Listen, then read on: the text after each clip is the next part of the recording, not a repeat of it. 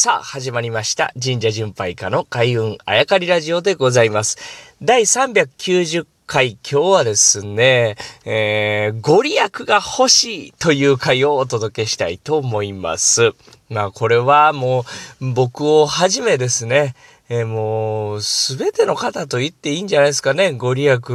が、ご、欲しいというか、ご利益を受けたいと、おまあ、思っていないとは誰も言えないんじゃないでしょうかね。それはね、もう、欲がない人というか、そういう方もいらっしゃいますし、あとは、あ実際僕はそうなんですから、あの、神社に参拝するときお願い事っていうのはほとんどしないですね。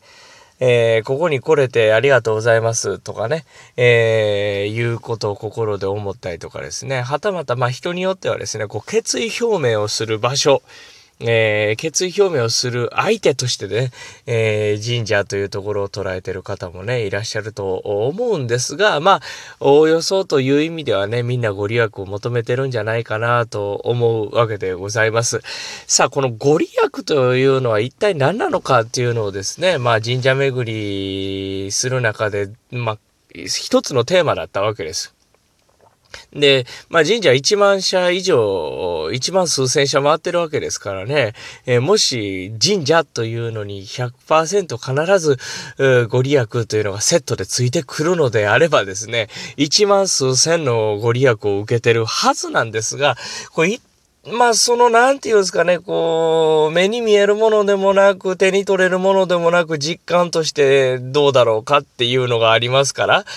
実際、その、何か一つ大きいご利益を求めて遠くの神社に旅するというケースがほとんどありませんからね。えー、まあ、そんな中で、そういうサイクルに身を置いてご利益とは何なのかというのを考ええー、続けてですね、とある気づきを得たというか気づきがあったので、まあ、そのお話をぜひささせていただきたいなと思うのが今日この回なわけですけれども、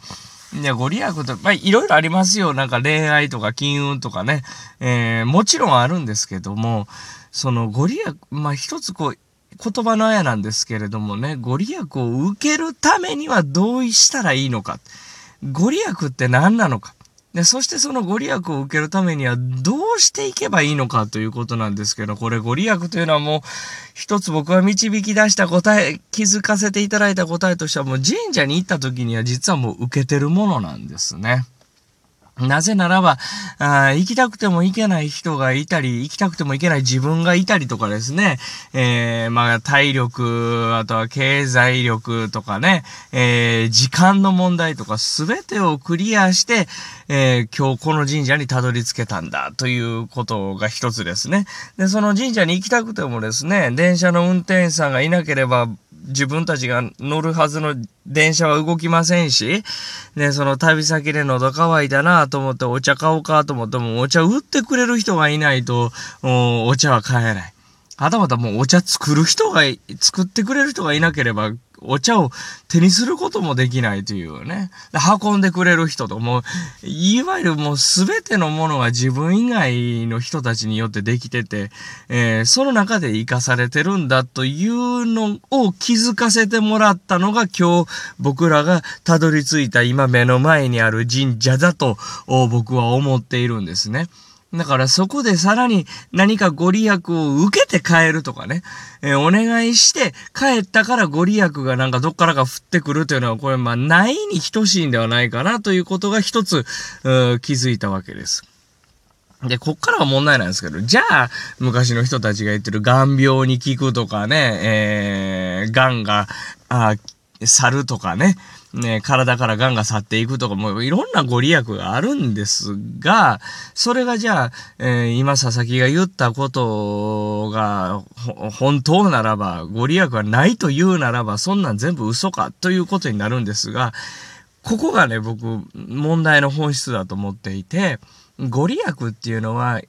神社にたどり着いた、あはたまた神社に心を向けた時にはもうすでに受けてるんじゃないか、と考える人、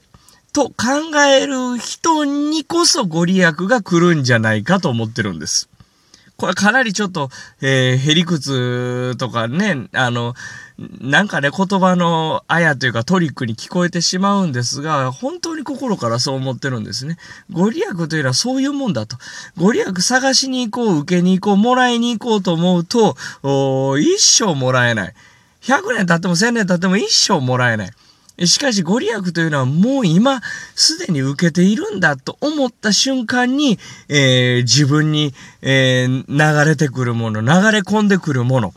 この紙一重みたいなものが、まさに手に取れないもの、言葉の表現で変わってしまうもの、これこそがご利益じゃないかなと、僕自身は思っているんですね。で、もっともっと元をたどしていくと、今日目が覚めて太陽が昇る、もうこのこと自体に、えー、手を合わせて感謝する。これ以上もこれ以外も僕はないと思っているんですね。なので、まあ僕がどこかの神社を紹介した、あそれを聞いて行きたいなと思った、もうその思ったあなた、その神社に行っていないけれども行きたいなと思って、その神社を思い思った瞬間にもその神社のご利益っていうのは受けてるのかなと僕は思うんですね。もっと言うと、もうその時点で受けてるのかなと思ったあなたにこそご利益というものが舞い込んでくる流れというかスイッチが入ると思ってるんですね。